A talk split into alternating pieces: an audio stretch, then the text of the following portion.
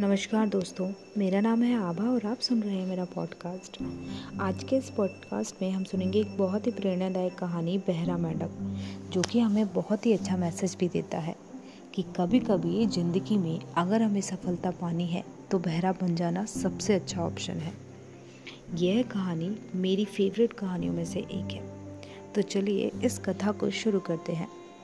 एक बार की बात है एक गाँव में बहुत बड़ा सरोवर था और उस सरोवर के बीचों बीच एक खम्बा गड़ा हुआ था। उस सरोवर में बहुत सारे मेंढक रहते थे और हर एक मेंढक कोशिश करता था उस खम्बे में चढ़ने की, लेकिन सभी मेंढक बार बार असफल हो जाते। तभी मेंढकों के दिमाग में आया, क्यों ना इस खम्बे में रेस करवाई जाए और इसमें देखते हैं कि जीतेगा कौन। और यह बात दूर दूर के सरोवरों में भी फैल गई। अचानक वह दिन भी आया जब वहाँ रेस होने वाली थी। खम्बे की ऊंचाई तक चढ़ना था और जो ऊंचाई तक चढ़ जाता, वही उस रेस के विजेता होता। मगर वह खम्बा बहुत चिकना था और चिकना होने की वजह से बार बार जो भी मेंढक खम्बे पर चढ़ने का प्रयास करता, वो बार बार उससे गिर जाता।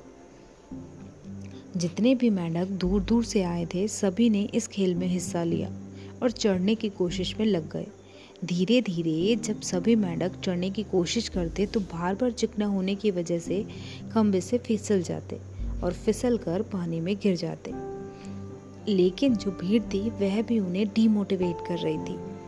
उत्साह देने के बजाय उन्हें नेगेटिव बातें बता रही थी। यह काम करना बहुत कठिन है। इस पे चढ़ पाना बहुत मुश्किल होगा। इसमें तो आज तक कोई नहीं चढ़ पाया है। इतना मुश्किल काम नहीं हो पाएगा। इतने चढ़ कम्बे पर चिकने खंबे पर चढ़ पाना असंभव है। आप लोगों की इसमें कोई गलती नहीं। खंबा ही बहुत चिकना है।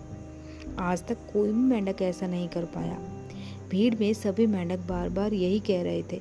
बहुत सारे मेंढक जो कोशिश कर रहे थे खंबे पर बार बार चढ़ने की, सब निराश हो गए और अपनी कोशिशें करना बंद कर देते।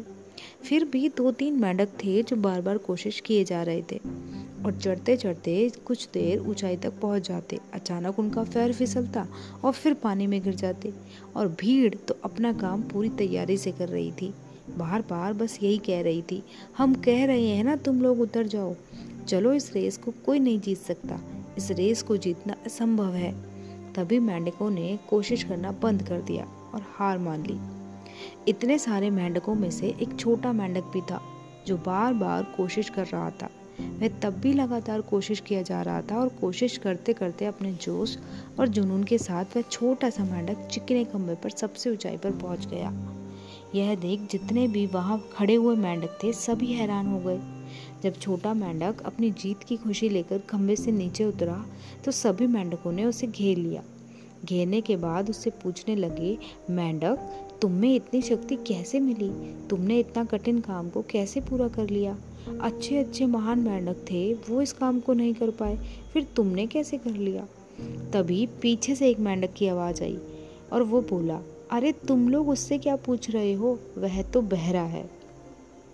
तो दोस्तों, उम्मीद है कि आपको उसके बहरे होने का और उसके सफल होने का कनेक्शन समझ में आया होगा। बहरा था, इसीलिए लोगों की नेगेटिव बातें नहीं समझ पाया और ना ही सुन पाया।